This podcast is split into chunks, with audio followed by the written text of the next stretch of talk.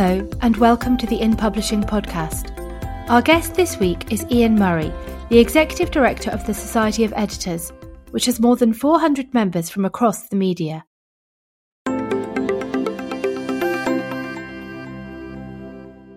We would like to thank our podcast sponsor, Acorn Web Offset, the Yorkshire based specialist A5 and A4 magazine printer. With high speed web offset and sheet fed printing, together with in house saddle stitching, perfect binding, and mailing services, Acorn can cope with the most demanding of production turnarounds. Acorn prides itself on its efficiency and low cost print production. For more information, visit acornweb.co.uk.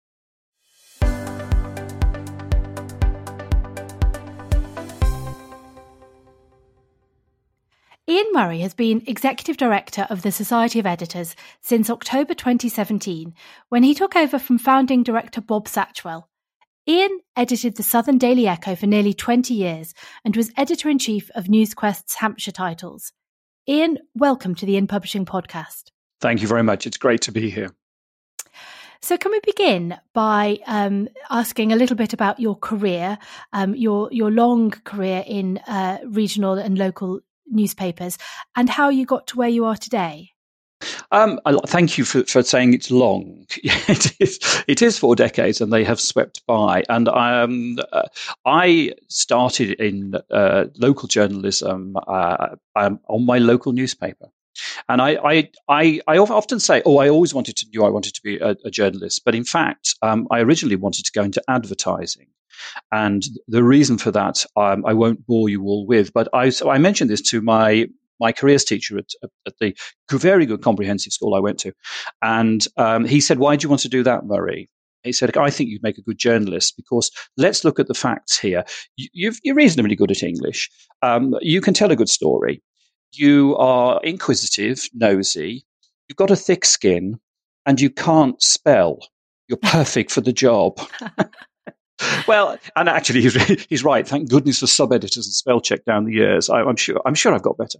Uh, but that was it. And so uh, when I, I, began to look into it, I thought this is this is fantastic. And I did. I was so lucky to get a job on my local newspaper, um, where I I learned the trade at the end of a, a of a golden era, a golden era um, weekly newspapers because what we didn't know was coming, no one knew, was the advent of it, uh, the, one of the great hurricanes to blow through uh, the newspaper industry uh, at the end of the 70s and into the 80s, and that was the arrival of free newspapers in the country. Um, beforehand, they didn't they didn't exist, uh, and you tell that to youngsters today, and they look at you blank. What world without free newspapers? Uh, yes, they didn't exist. So, but I I was lucky to do my training during that period, and it was well staffed. There were, there were lots of, of, of, reporters there, and so I had the time and the benefit the wisdom of ages of the journalists that I worked with there who taught me that. And one of the first things they taught me was I was taught by my first news editor was Ian, anyone can get a story. It's the story that matters. And take your time and get the facts right and make sure it's balanced and be accurate. All those wonderful things of that kind of thing. So I did that for a while. Um, staying within the same country, uh, same, same, country, same company, um, yeah. uh, which uh, then became uh, Bullivant newspapers, um, which are now the, the, papers that I worked on in Stourbridge. Uh, in the West Midlands and then Kidderminster uh, now belong to NewsQuest, um, which was funny because I did full circle and came back to NewsQuest after a while. But then I edited at the tender age of, I, I think, 26, and I was considered one of the youngest newspaper editors around at that time. I edited the Kidderminster so I, I, edited the Kidderminster Shuttle for a few years, and then left. The, the the usual the usual tract then for, for a career was that after you'd been sort of the editor of a weekly newspaper, you then go on to be sort of a, a top table sub on a, a daily regional newspaper, um, and then you might move off on on that way. But I didn't actually want that. I wanted to get back to to the news. I want, and so I, I, I set myself on a trajectory to become a news editor somewhere. And I thought if I can make that, that's the pinnacle. Um, and I, I did. I made it to the, become the news editor of the of the Bournemouth Echo um, after having worked in Birmingham, um, and then eventually went on to be the managing editor of the Bournemouth Echo uh, before I was invited to take over to become the the editor um, of the Southern Daily Echo in Southampton, and then for the last few years when I was there, was editor in chief of of that paper and a number of weeklies and magazines um, in the Newsquest empire in Hampshire and, and that region. And you spent nearly 20 years as editor of the Southern Daily Echo. What stories and campaigns are you proudest of from that era?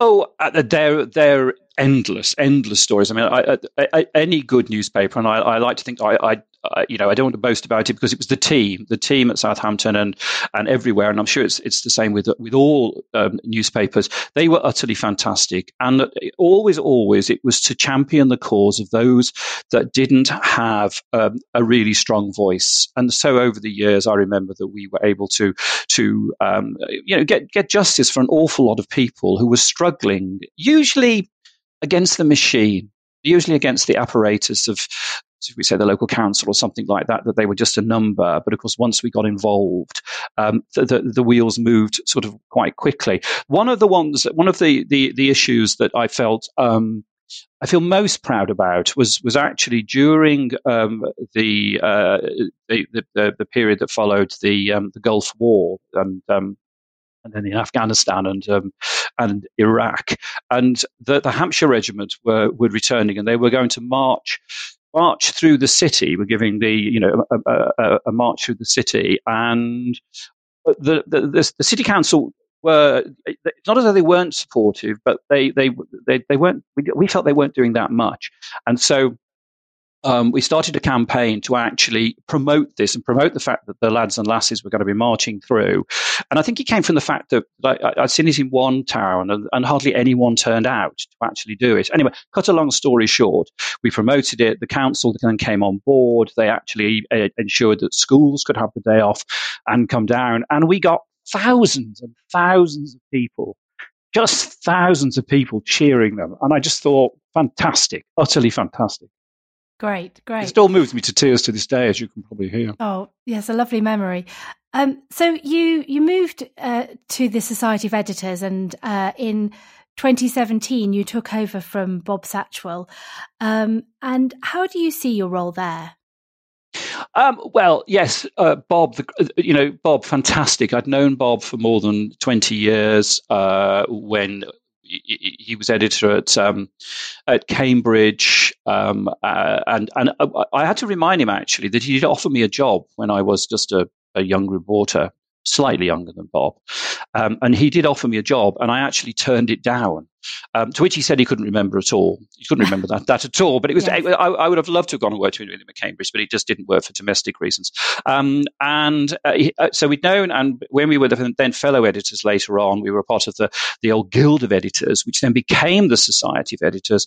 And Bob very kindly, in, in I was very enthusiastic all, all, the way through in supporting, inviting me to join the board. Uh, sort of that would be about 15 years ago now, and then I became president of the society Party. Um, and then uh, uh, Bob you know, unfortunately um, had an illness which which forced him to retire, um, and the board invited me to to step into his shoes. And what shoes they are! I, I said from the very beginning, look, I can't be Bob. I, am not going to be Bob.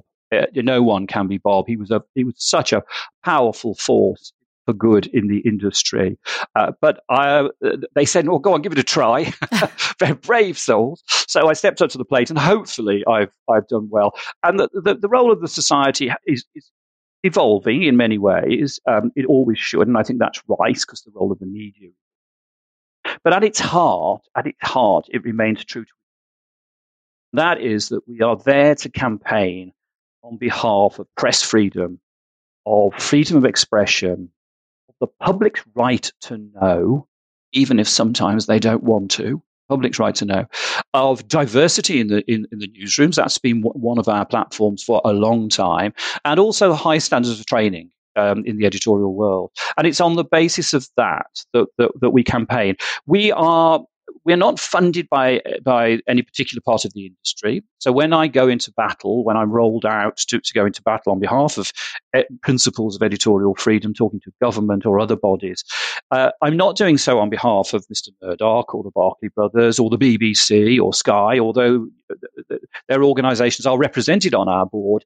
I, I'm there not for those commercial reasons. I'm there for the principle. Well, as you say, it, it's a it's a tremendously difficult time for local and regional newspapers at the moment, with titles closing and job losses, which has been accelerated by COVID. What can you do as the Society of Editors to support the industry? And what do you think can be done more widely to ensure that local and regional news is still covered? Um, what a sweeping question! And if I had yeah. all the answers to that, then then obviously I would be heading up one of the major newspaper companies that are there. From the society's point of view, we can continue to hammer home the message, um, which we have always hammered home, that whether it be on a national level, because we represent broadcasters as well, as I've said, Sky and and uh, and BBC and ITN uh, that are there, and but also also very much on a on a on a regional level, on a local level, we keep on hammering home the importance of a free media, a trusted media. It, it's there to, to, to have the checks and balances on local democracy, to ensure we have open justice in this country. Uh, to, but it also is there to, to knit society and communities together. And we've had large numbers of, of incidences and, and, reports to us during the uh, the present COVID nineteen crisis of newspapers rallying, uh, you know, to, to, because it's their local communities have been coming to them and saying, we can't make head nor tails of this. Can you tell us what's going on? We're getting conflicting reports on things, but we trust you. We trust our local newspaper. And the reports that come out also show that, uh, in, in, general, you know, depends on what your your flavor of, of, of national newspaper is. That's true also of national newspapers. The media has come out of this crisis really quite well in the sense of trust uh, from the surveys that have been done in that providing that that information, and it's building on that going forward. And and to be fair, the government have recognised the role of the media. They have come forward with financial support for national and regional um, newspapers, um, about 35 million, I think, pounds in, in advertising to get their message across about the crisis. Uh, and, it, and it is recognised that, that, that the importance there. And, and I, I hope and believe that one of the very thin silver linings, terrible time we're going through, is that it has reminded of the value of their local free dependent media.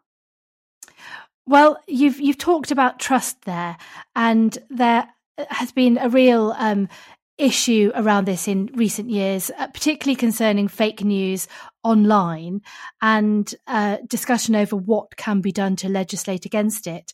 Um, you're obviously concerned about the risks of over hasty legislation and censorship, censorship in general. Can you talk us through the issues and how you would like the government to proceed? Uh, yes, of course, as as, um, uh, as simply as I can. I mean, it really it's a be careful for what you wish for kind of circumstances. So, so uh, uh the the pla- the giant digital platforms, as we know, talking about Facebook and Google and, and Twitter, and then there are others that are that are that are coming along. Um, they're out there, and they've created, uh, and not particularly those those companies themselves, but the platforms have given the opportunity for there to be this spread of wild west news and information, shall we say? Uh, you know, a lot of it unregulated, although again, to be fair, um, Google and Twitter and Facebook are, are bringing in, have brought in all kinds of checking and, and uh, all kinds of uh, uh, methods of, of, of, regulation that they're trying to, to bring in onto, onto that. Um, but it, it is seen that something more needs to be done. And the industry itself, the mainstream media, as we, we would say, see that and say, look, you stop. In a sense, why is it always the focus on the mainstream media, the easy targets for regulation? We must do something about, and why not those, those areas? But it is very much a, a, case of be careful what you wish for. And we've got, for instance, the case of the present online harms bill, which is going, which is uh, being prepared to be for Parliament and, and, to be discussed. And one of the areas there, I mean, no one can argue about the fact that we, that something has to be done to, to clamp down on uh, uh, online where children are abused, adults are abused or or self harm or all the, the, myriad of things that are, that are, there. But then when we come into the area of fake news, and politicians like like to do this, let's, we need to clamp down on fake news misinformation, disinformation that's out there. That all sounds marvelous until you actually say, well, who, who is going to decide what is fake news? Who is going to decide what is misinformation and disinformation? And it's, it's not very long before you actually get to some Orwellian style ministry of truth. We decide what's true. For, and you can't escape once you begin to go down that line of, and also there's a lot of discussion that goes on about where should support be? It should be support for news which is in the public interest. Public interest journalism. We hear a lot about that. Well, who's deciding what's public interest journalism? See, I think public interest journalism covers most journalism uh, that, that is out there. I can make a very good case for covering grassroots sport in a local yeah. newspaper is public interest journalism, but that never crops up. None of that. It, it's all about the covering the local council. I totally agree. Covering the courts and the inquests. I totally agree. But let's. But if you're saying that those are only the ones in the public interest, so there's all those kinds kinds of things. And if we're not careful in the rush, and only the last week we had the uh, the DCMS uh, committee come out and say, "Come on, government, get your finger out." That we want the detail of this online harms bill. We need to clamp down on disinformation and misinformation. Let's have some action now. You've talked about it for long enough, and that's where the danger lies. In it comes, let's have some quick laws. Let's have some. Uh, but of course, we're not trying to affect um, uh, freedom of expression or a free press, they say. And I genuinely believe that politicians aren't, most of them, aren't trying to do that, but that's the laws of unintended consequences. And even if you do succeed, the danger is where it's saying, well, no, no, no, what we're doing is we're putting pressure on the, the digital platforms. How do they, how do they react to that? And the simplest method for them, perhaps even the only method for them, is to actually come in with something where they use algorithms uh, to, to, to, to look out for words and phrases and then block that for, from being there. But that is surely going to stifle and censor, stifle debate and, and take away and may harm platforms of legitimate news news outlets, newspapers, and broadcasters. So it's it's fraught with difficulty. There are no simple answers, and you only have to look at other countries around the world who've tried to do this. I think France have tried to do this. I think Australia have tried to, tried to do this. America doesn't because it simply doesn't believe in, in, in anything that damages free speech. You've only got to see them try, the ones who tried to do this, they backed away because it is so complicated and have said, actually, well, go for it, Britain. We'll see what you come up with. Um, well, sometimes it's good to be uh, pathfinders, trailblazers, and sometimes it's uh, um, you know act in haste and regret at leisure. But do you think that journalism has an image problem that actually people, for right or for wrong, don't trust uh, mainstream newspapers in the way that they used to do? And what can the industry do to help improve the public's trust in them? Uh, well, you're absolutely right. There's no point in me sitting here and I, I when I'm as I say, I'm rolled out and I talk on radio and TV and others and, uh, about the industry, and that comes up. I have to say, well, yes, there there there is a problem with that, and and to a certain extent, the industry ha- has been its own worst enemy in some ways, uh, and doing things not just in the way that perhaps it it act, acted you know, a couple of decades ago when it was a, a, a, a little bit more forthright, shall we say, um, uh, with things that were there. Uh, um, but also the fact that it, it, it hasn't been prepared to defend itself quite as, as well as it, it, sh- it could do. Whether that some of it was to do with, uh, well, why should we defend it? It's obvious. You know, a free media, a free press is absolutely vital. Nothing to see here. Move along, kind of thing. Um, but it hasn't been held also. And one of the big roles of the Society of Editors is to, to point the finger at some politicians and those in uh, positions to influence who, who, on the one hand, will quite often say, "Oh, well, we be- believe in a free press. Of course, we do. We believe in scrutiny of of, of politicians. We believe in in the covering of the courts and everything." But we, uh, we don't believe in in a, uh, a, press which attacks us. We don't believe that the press should be free to uh, uh, attack the things that, that we say. That, of course, is all fake news, um, and that that undermines quite often the credibility of the media when you've got influencers, people in positions of power, saying it's all fake news, all fake news. Don't believe it. Don't believe it. So, so one of the things that that, that we've got to do uh, uh as an industry, I think, is fight back. And ironically, as I've said, the very thin silver lining to the COVID nineteen has it has really uh, uh, underscored just how important having um, a, a, a, strong media in this country is for finding out really what is going going on. We also need, though, to fight back and say, "Look, this is it, and here are our credentials. This is it. We're trained. We're regulated. We stick within the law. Uh, that's not happening out there on the platforms. That's not happening in, in, in social media where I mean, not blaming the companies, but I'm saying that social media where your friends are just putting things on there, and uh, uh, or, or we've heard such and such, or people are actually, of course, deliberately misinformed and setting out uh, the wrong ideas that are there. That's not happening there. So we are the people that are trained, we are regulated, we stick to the law, um, and we have to. And you can check us and you can check where this and what the industry's got had to find to do is to is to more and more actually quantify and qualify where it's getting this information from. Look, you can trust this information because here are our sources. Click here and you can go to this. You can you can you can trust us on all these kind of things. And it's no bad thing that it's had to do that. Well, you might already have answered this question, but you mentioned politicians, and um, obviously in the US, President Trump has been the media's biggest critic uh, and describes the press as the enemy of the people. What would you say to him if you ever got the chance to meet? what would I, what would I say to him? Well, I would say, uh, Mr. President, because I think he deserves the respect of the of the job that he holds. Um, I'm afraid that you're wrong. Uh, uh, we are not the enemies of the people.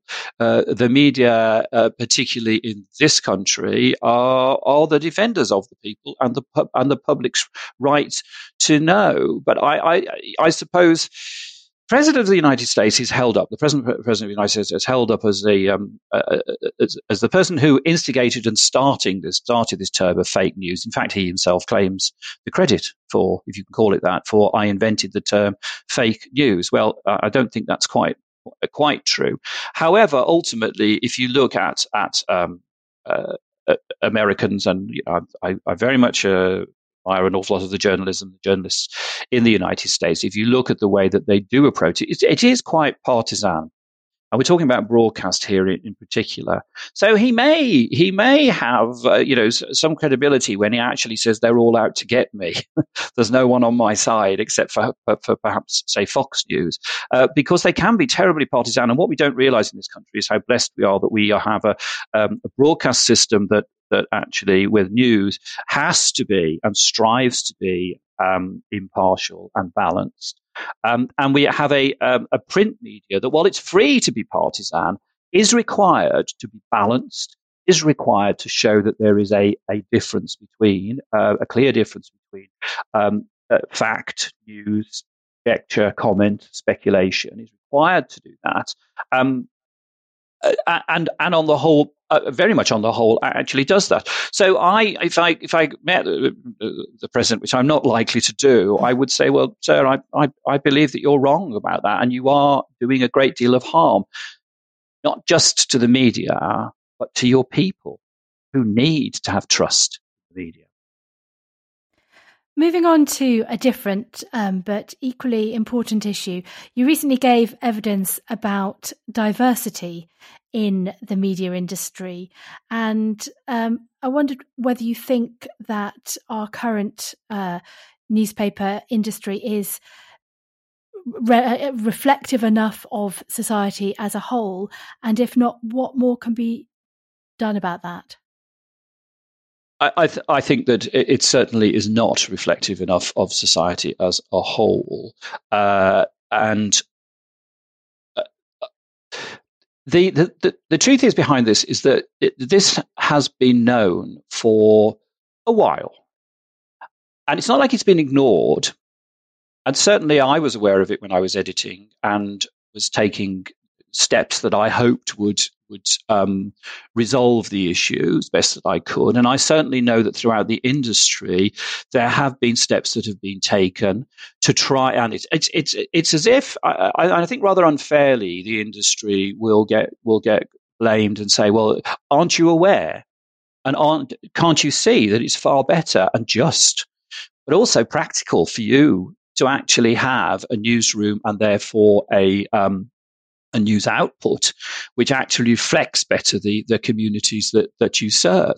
And to which the answer is, well, go figure. Of course we do. Of course we do that. It's how do we actually do it?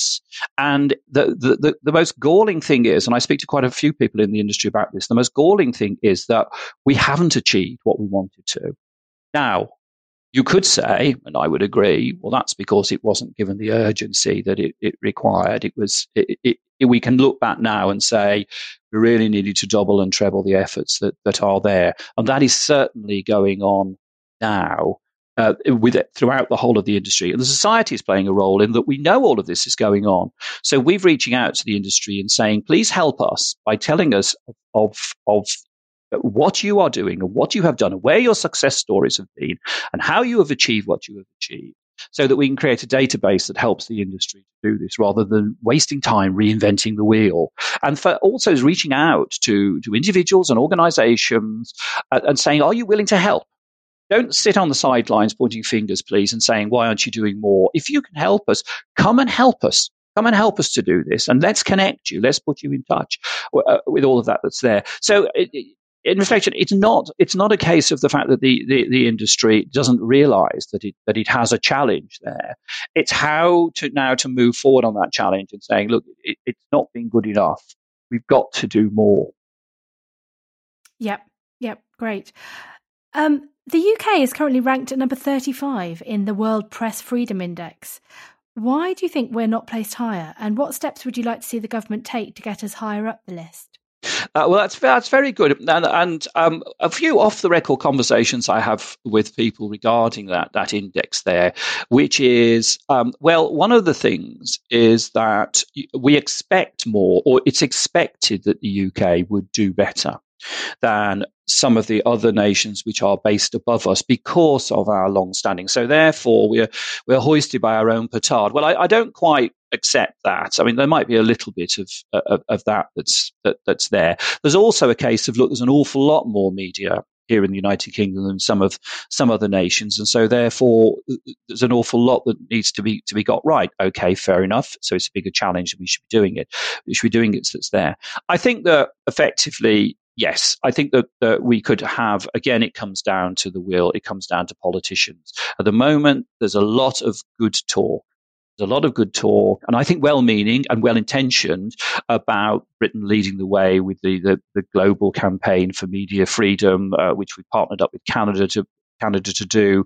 And when again I talked to uh, members of the government and people in Whitehall about this and saying, you can see the irony of this, can't you? That, that we place ourselves there in, in a finger wagging mode saying, come on, you all ought to have a free press and, and, and treat uh, freedom of the press more seriously out there. Yet we languish in the middle 30s all the time in this um, in this chart in this table. They they say, yeah, we see it. And and uh, those who, off the record again, will say, well, um, we don't mind having that stick to beat us with because that's that's a that's a good thing for us then to be actually saying, come on, what have we got to do? What could we do practically? Well, we could we could, for instance, we could, government could finally once and for all scrap Section 40, which hangs over us, um, which, as you know, was the, the punitive damages that would be placed against any newspaper that didn't sign up supposedly to the voluntary, supposedly um, uh, uh, uh, uh, recognized under the Royal Charter regulator. So much for being voluntary if you're going to have punitive damages.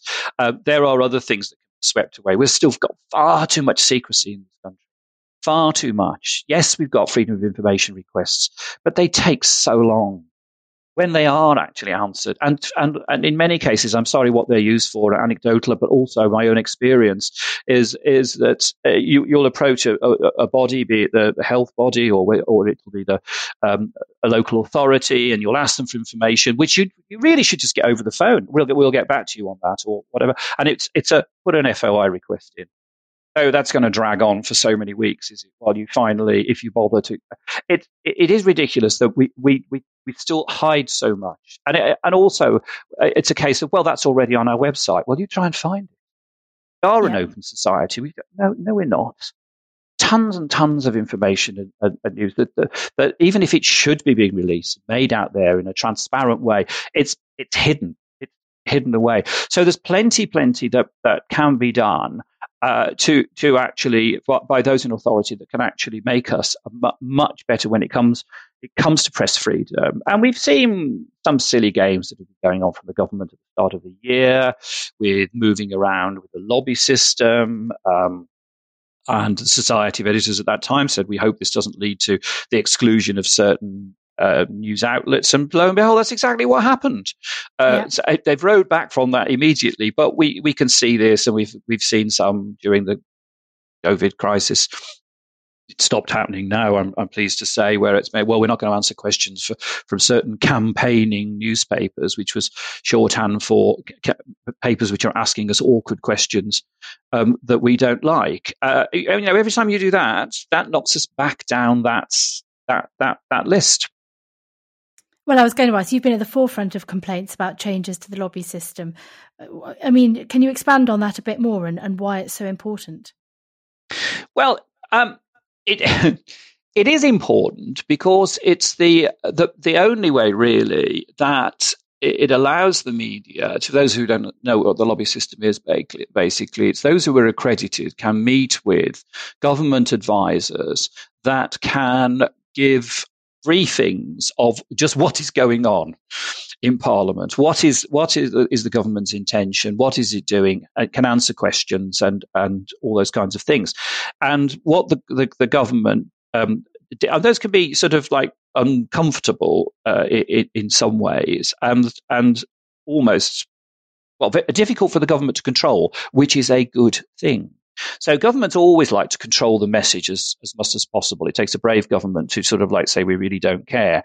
Um, that's there. And so um, you, initially for pragmatic reasons, supposedly these these um, the the lobby meetings take place twice a day during the week, in the morning and in the afternoon. And it, at the beginning of the, of the year, with very little consultation, the government moved the afternoon one down to Downing Street, number eleven. Was it number nine Downing Street? Number nine Downing Street, um, which meant that the lobby correspondents in the afternoon had to all troop from Westminster. Not a long distance, I know, but they had to leave just at the time that Westminster was waking up and you know prime minister's question times and all those kinds of things were going on. And also because it's it's in um in downing street and not in the house of parliament themselves it can be controlled. And as we said we feared well they can say well you can come in but you can't um, which then they they promptly did. And we saw a walkout of um, of all the lobby correspondents even the ones that were allowed in. So, well, you know, uh, we're not we're not belonging to we're not coming in if you don't let, let um, the others in there, which was fantastic. Now, of course, the government have announced that they're going to move to a, a daily press briefing, uh, White House style.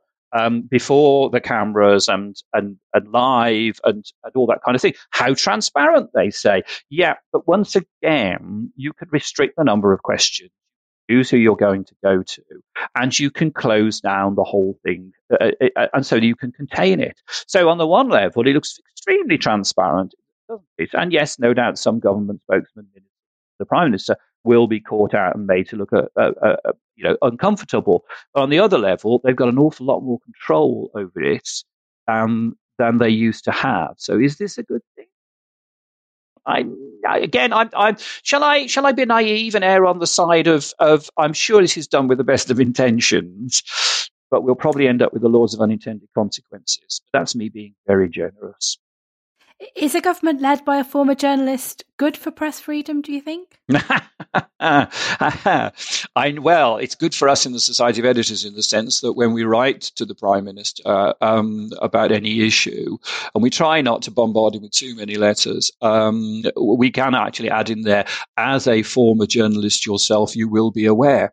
Uh, which I bet is, he loves that. yes, it is. It is quite good in that sense. You know, you know, gamekeeper turned poacher or poacher gamekeeper, depending on how you want to look about at it. Um, he certainly knows his way around the media. So I, I think, on reflection, the two things will sort of counterbalance themselves. It's good to have someone who there who understands the media, and I believe I, I, genuinely believe this. I genuinely believe that he buys into a, a free media and a free press, um, and uh, and is supportive in that sense. And in that sense, it, it's absolutely know, good, vital that we have someone right at the very top who understands how important a free media and a free press. I do hope I'm not wrong about that. I don't believe I am at the moment.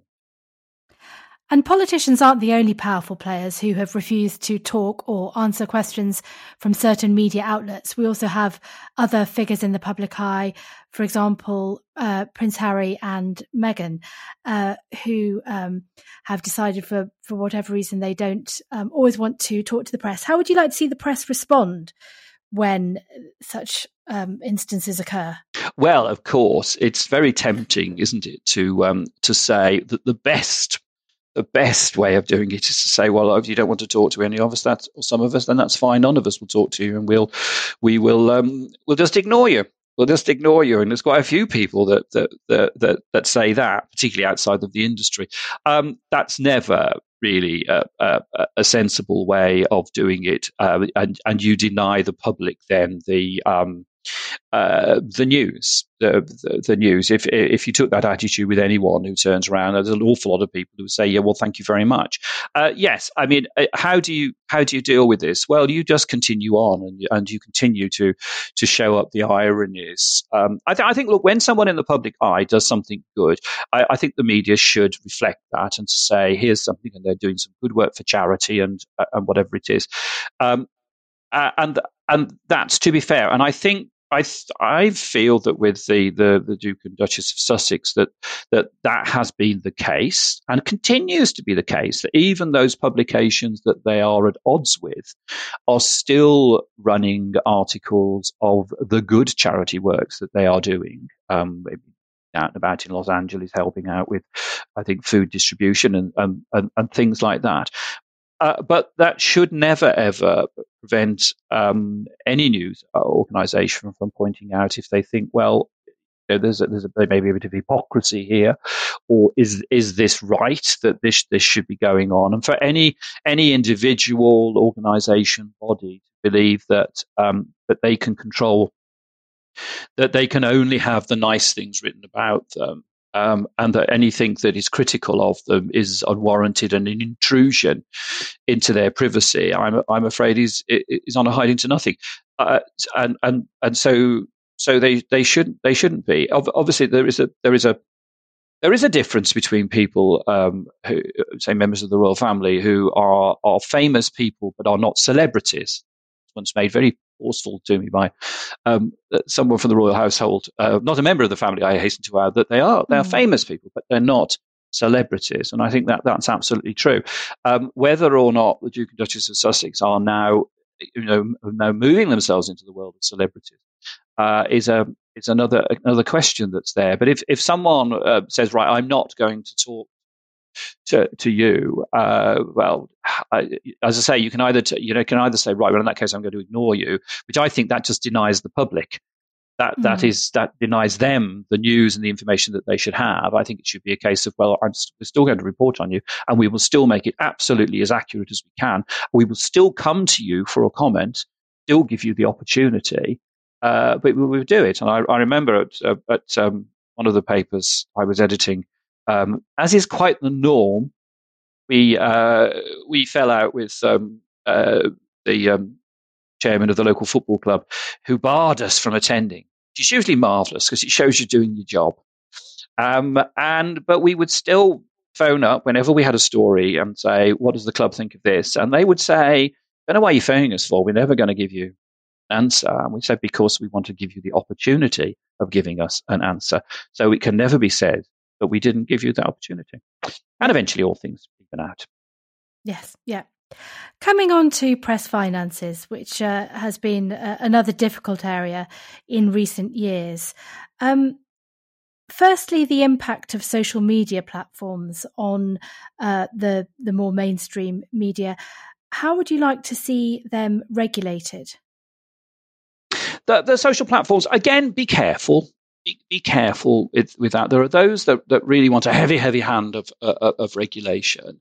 Uh, uh, from the Society of Editors' point of view, uh, we've we've always you know argued from for our own industry's point of view um, for self regulation So it's it's difficult and would be unjust for us to turn around and say, but for you, there should be you know regulation imposed from on from on high and on above. It's uh, it's much better to actually come to a position where you can you've got self regulation that effectively fits within guidelines and and, uh, and areas that enable um, it, it, it, to work for, for, for both sides. I mean, it comes really onto the online harms. It comes into areas of, I know there's, there's big debates over um, are the, the, the, digital platforms paying their way when it comes to obviously tax, when it comes to paying for um, the uh, the content that they use that's created by elements of the media. Uh, th- those are very important areas, and we're seeing more and more conversations that, that are that are taking place about about that in that way. I don't come from a position that says that that you know that that it there must be draconian regulation because I think that, that that is that is counterproductive, and I think that it can be a win-win situation. After all, the industry is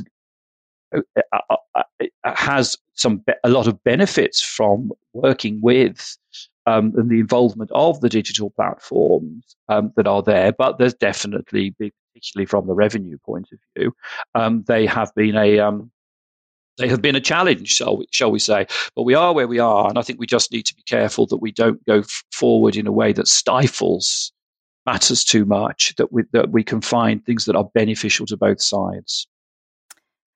Another great challenge um, has been COVID 19, which has uh, decimated advertising and at the same time has prevented people from going out and buying particularly local and regional newspapers in the way that they used to, or picking up their free newspapers at stations. Um, in the case of the uh, Evening Standard in London, um, of the various different funding suggestions about what we can do to ensure that we have a viable newspaper industry going forward, which ones do you think um, are, are, the best? I, well, I think it's it's um, it's horses for courses, and one size doesn't fit all.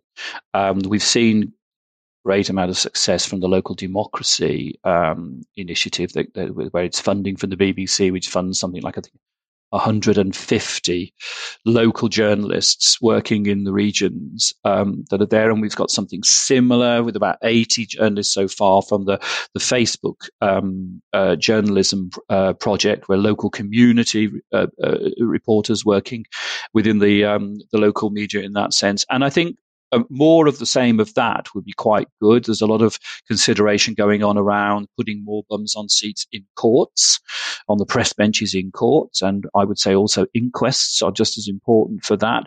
So any expansion that's there, um, and it's a case of where does where does the money come from? One of the big question marks over it, or, and one of the great um, imponderables at the moment is how much public money um, and the BBC's money is public money at the end of the day. And if other funding comes in in that way, so say for instance, one of the discussions is we we take money off the the, the we, when I say we, I mean probably the government or in some form will take money off uh, the digital platforms to then reinvest, uh, rather like Facebook are already doing, but on a larger scale back into the, the, regional press in particular, but maybe elsewhere in that sort of sense. But how do you get that? Again, once you take it, it becomes public money. And there is unease that if you're beholden on public money all of the time, then then now you become beholden on on the politics uh, that basically comes with it when you wish to be free, free of, of of that in that way. So I don't think there's one size fits all. I think it, it is it, it, what we what we don't want to create here is a, a media in this country which is totally dependent on on handouts beholden yeah. to a begging bowl for the government or, or for, for, things, uh, you know, for or for anywhere else to just, you know, at their their whim and for charity to be handing it out. What we need to do is to press forward now and say, yes, we may need some support to get to it, but let's get to an, a position now where we are viable again, much more than than, than at present. Although, though, I, I don't want to say that you know the, the media is on its knees. It is not not no, on its knees. No. It's it's it's it's not drinking in the last chance saloon. It is not there. But we can move to a more viable um, long term future. And that is, yes, going back to addressing the situation of um, a more equitable uh, distribution of advertising and uh, funding for uh, payment for, for, for content. So, when you look ahead, what excites you most about the outlook for newspapers in this country? Oh, what excites me? Well, I think I think I'm very optimistic because of what, what's gone on during the COVID 19. And it sounds actually dreadful to say that, but you know what I mean, because I've said it's a very thin silver lining, but it is a silver lining in the way that there has been an awful lot of um, uh, support for for the media, not not just on a local level, but on a national level. I mean, we've seen things like the Telegraph, for instance, who who um, didn't put anyone on furlough, and I think I think announced that they were paying back. I think there were initial loans at the beginning, and they were paying paying that back because they, they didn't want it because um, I didn't put any journalists on furlough, but I think they might have put others on because they they said no, it's been fine it's been fine. We don't need to be beholden. We we we're going to get, pay this money back. So we've seen it in that way. So I think that, that going forward, it's it, it's in that way. And we've also seen that the the the the, the take up for um, uh, for subscriptions for national newspapers and now also regional newspapers has been fantastic absolutely fantastic. And what we have seen, course of COVID 19 and the crisis that we've been in is the acceleration of the plans that were already in place um, by the regional newspaper groups to accelerate putting their papers behind paywalls, which they now feel comfortable, well, comfortable. They're more assured that they can do that than they would have been uh, uh, uh, uh, sort of quite some time ago because the public have come to really actually value this. I'd actually miss this you know, paying something like four pounds ninety nine, which I think West cost for their papers a month, um, for your daily paper delivered to you on the website for, for, for a month. Although they are giving the COVID nineteen still free, um, you know that that that. In, in the in the days of that we're used to paying for, for Netflix and Amazon Prime and things like that, whereas beforehand it might have been a case of well if I don't get it for free I'm not interested. I think it's a case of well, actually, yes, we do value this and we do like it. And you know, earlier on, I was one of those editors when the news, when the internet first came along, and uh, they said, "Oh, you know, you're going to have to put all your content on for free." Who did a double take and went, "I'm sorry, beg your pardon, all this hard work that we do, you want me to give it away for free?" And they, yeah, yeah, we do. You know, I'm so skeptical. But then, as the time went by, it was a case of I can see now You've got to build an audience. And that's what happened. And there are some people that say, oh, you know, we should have had paywalls right from the very beginning, even with regional newspapers. Well, setting aside the fact the difficulty of how do you cope then with uh, the, the, the BBC websites locally, which are very good, and, and of course, you don't have to pay to go on those because you've already got paid for through the license fee. Discuss. Um, putting that aside, you just wouldn't have had the audience. But now the audiences are so huge to regional news sites that you can say, come on, you enjoy all this. We don't ask you for very much, but pay for it and the, and and you value it. So I think that the that the future is good. I think that it's going to be a close run thing for for some some titles uh, where the uh, the internet and the revenue and and the, the, the paywalls and the subscriptions actually you know, insured into into profitability, and that we know that there's some pain coming because um, some of the, the large groups have announced redundancies. But I'm I'm optimistic that we will we will go forward uh, and be continue to be incredibly relevant papers, whether they're national, regional, local, or hyper local, which are now emerging. You see, nature abhors a vacuum people are just really interested. We're always interested. We're nosy. We want to know what's going on. You know, we want to know what's going on. And so where there's a there's a, a, a the disappearance of local media, then new media crops up there. New hyperlocal sites are, are are appearing in those those sort of areas. But but the good old trusted local regional papers still got a huge brand, a huge following, and the national newspapers are doing incredibly well as well. I think I'm t- I don't want to paint it. Oh, everything's fantastic. Yes, it's going to be hard work, but I am optimistic. Finally, as someone who works in the newspaper industry and, and has done um, throughout your career, what do you read or listen to or watch to relax at the end of the day? That's a very good question. Um, and um, uh, obviously, when it comes to switching off the computer and and stop reading the newspapers that I've been reading, and I read as many as I can. I I read the sites, Guido Fawkes, Politico, all kinds of of, of sites that are there. Uh, my wife is very relieved when um, we settle down in front of the TV and um, you know a lot, of the time Netflix and Amazon Prime these days. But yes, still BBC. There's some fantastic programs on there and uh, things. Um, I tend to have to sort of uh, catch up on panorama because this is this is this is this is time away. My wife's not a journalist, away from that. But my um, and uh, uh, reading for for relaxation, I tend to have like one historical novel on the go um, at the uh, the same time as as um, uh, as, as, a a thriller or something like that. So my, my historical one is The Quest for Queen Mary, which was um, edited by Hugo Vickers, uh, which is marvelous um, insight into the life of of, of uh, the aristocracy um, of about. Uh, about, about uh, 60, 60, 70 years ago. Um, and I, usually I'm write, reading something uh, that is a, a, John Grisham or something on the side as well. My, my absolute um, uh, sneaky pleasure, though, is I um, will then late at night, if I'm on my own, I will go onto YouTube and I will watch some of the uh, foreign news broadcasts, which are then condensed down into a short news tube uh, program, of course. Um, particularly the English speaking ones. I'm not very good at foreign language. So the ones from the United States and Australia and, and, and other places and Canada. So, because I'm fascinated in how they tell their news. And particularly, of course, if they tell any news about us, it's always fascinating to see how others actually see us in that way. So I, I, sometimes I could probably tell you more about what's going on in in um, in Seattle than I, I can what's but what's going on in Scarborough. So basically, you're a news junkie. I'm afraid so. Yeah, I'm afraid yeah, so. Yeah, but my wife knew that when she married me. Yes, yes. Great. Well, Ian Murray, thank you very much for joining us on the In Publishing podcast today. Thank you.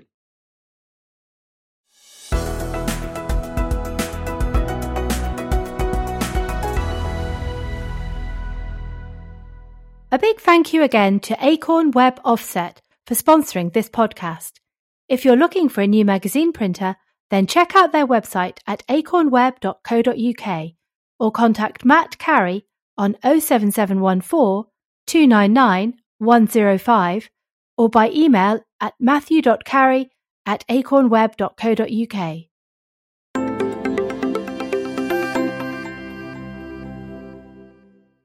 Thank you to Ian for being our guest this week. For more information about the Society of Editors, go to societyofeditors.org or follow them on Twitter where their handle is at editorsuk. In Publishing publishes a free weekly email newsletter, In Pub Weekly, which you can register to receive at our website, inpublishing.co.uk. Thank you for listening, and please join me next week on the In Publishing podcast.